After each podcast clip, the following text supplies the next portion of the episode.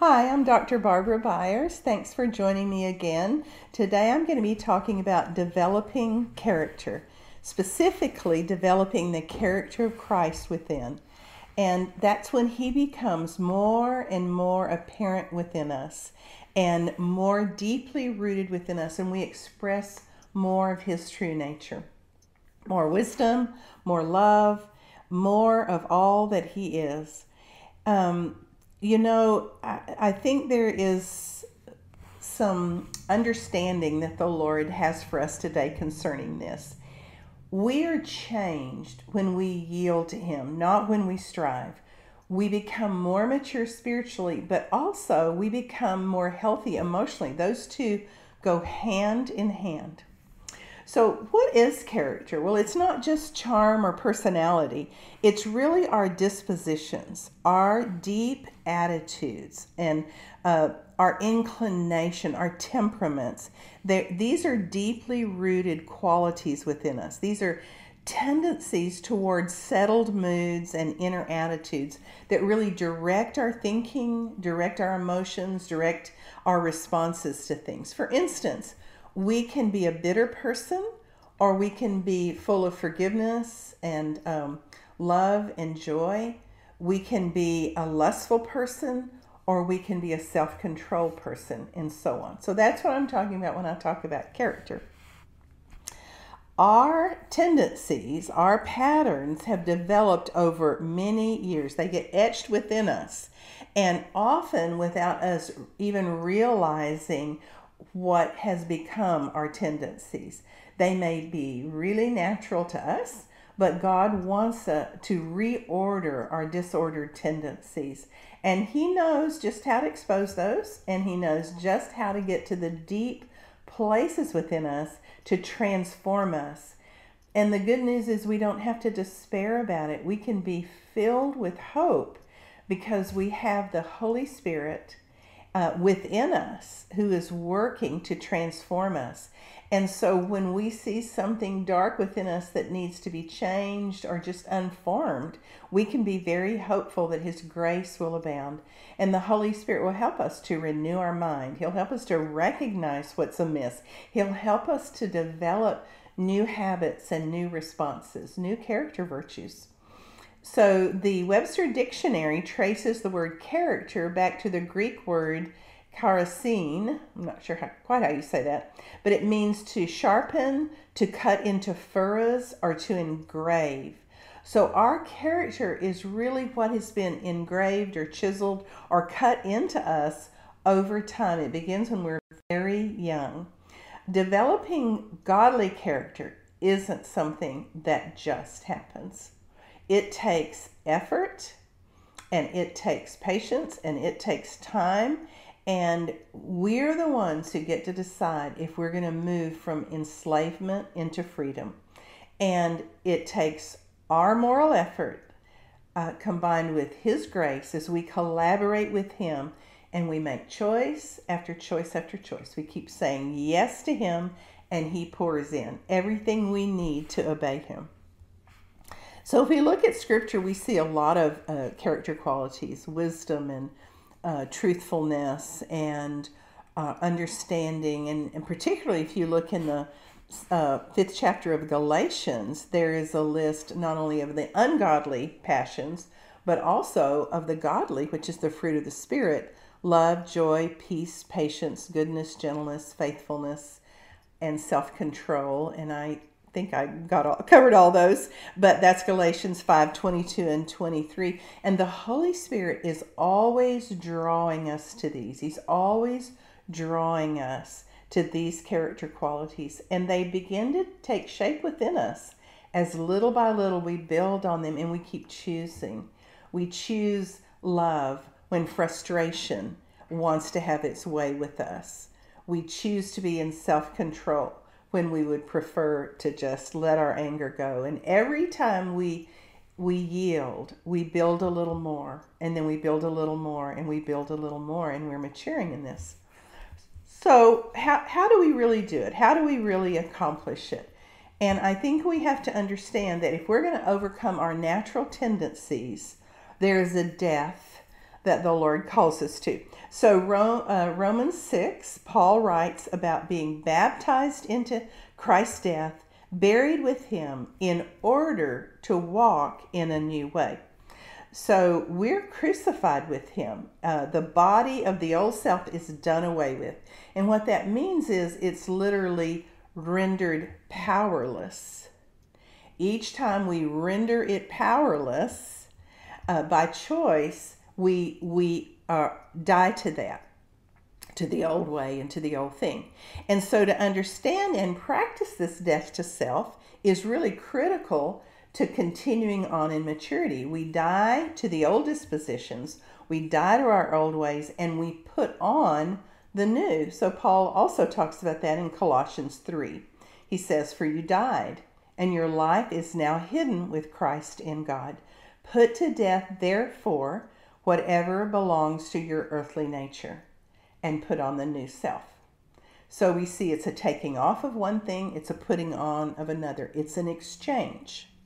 One goes to death and one comes to life. Uh, we, we, because we have the life of Christ within us, we now have the capacity to collaborate with the Holy Spirit and put His life on us, put His character on us in order to walk in this new way. So, this is a death by exchange. One is rendered powerless, and the other is given power and given place.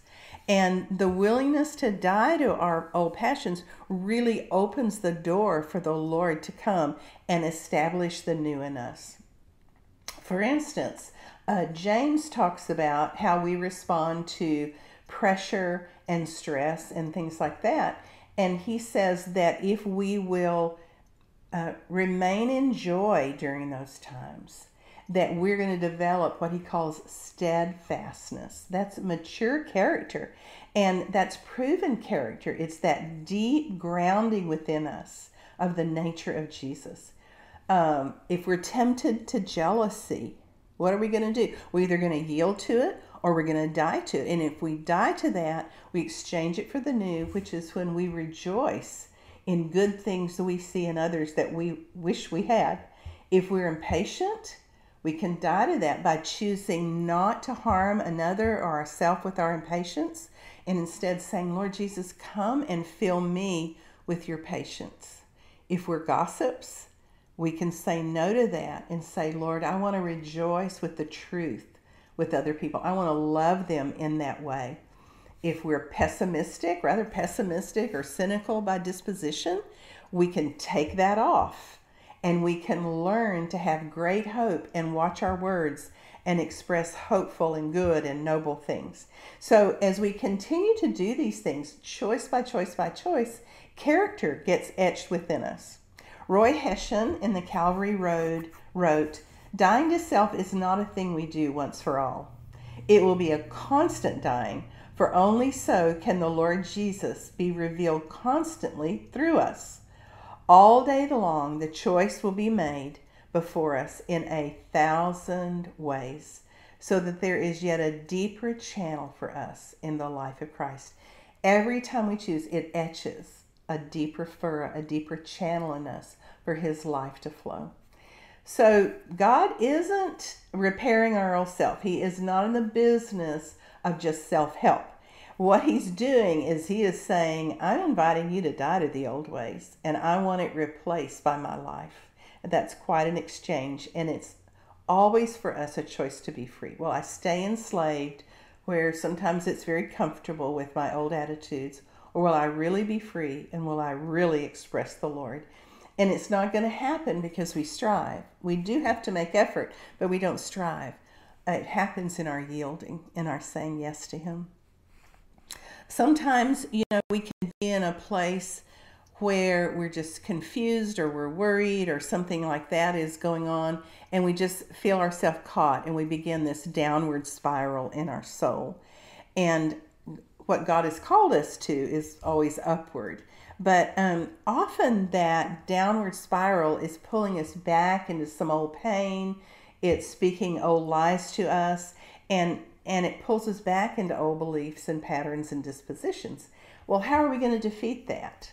We're going to defeat it when we exchange it, when we recognize I'm feeling powerless, I'm feeling hopeless, this is so negative, I'm worried, and so I choose to stop that thing, to put it in check, to set it in, to set it aside and instead focus on the Lord, shift to the Lord, look upward, look outward, look to other good things and to exchange the old for the new. And by doing this, what we're doing is we're continually retraining our will to refocus on the Lord, to re engage the Lord, to re engage the good things. And we can ask Him, Lord, help me recognize my old patterns. I'm not even aware sometimes I'm caught up in, in something. Help me to aware when that be aware when that downward spiral starts so that I can stop and realize where I am and choose to look up to you. We really have the power of the cross and the power of the resurrection to help us recognize what's happening and have the power to make a different choice. We we don't live trying to fix our soul. We live in the reality of the indwelling Spirit of God. We're not focused on the self, we're not focused on the soul. We're focused on His empowering presence within us, and we abide with Him. So, character qualities have taken quite a while to develop in us, and they're going to take a while to reform. So, it's going to take some real patience on our part as we keep this pattern of exchange going. And what really will help us in the process and speed the process up is when the brings conviction to our conscience that we really don't resist that that we really receive that. We let the light of the Lord in wherever He's shining, and we respond with, Yes, Lord, I agree, that's true, and now I'm repenting. We grant Him access to heal any old wounds in our heart and uproot any lies associated with those wounds. And then, with great intention, with great deliberateness, we take hold of His living scriptures, His living word, and invite the Holy Spirit to engrace us to, to walk and to choose this new way. And part of this is we have to be willing to let Him expose any dark things in us, any dark ways in us, to put His finger on that and bring all things into His light. Often behind a dark disposition, there are hidden lies, you know, behind jealousy and anger and hopelessness there are hidden lies that also have to be exposed. We have to repent of those. We have to renounce those so that we can walk in a new way. And those things aren't lurking, ready to, to take over our thoughts and our emotions and direct our behaviors. Uh, we renounce those. We ask the Lord to implant the truth within us.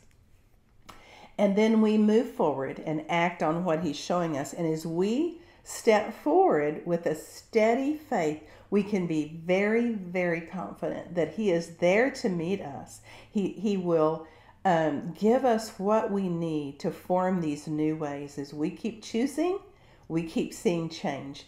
And let me just say, it's important that we don't wait for emotions to spur us on. This isn't because um, of emotion. This is because we are retraining our will to choose time and time again and our faith to believe that He will meet us and that our dispositions really will be transformed so that we'll look like Jesus. Thanks for joining me, and please join me again next time.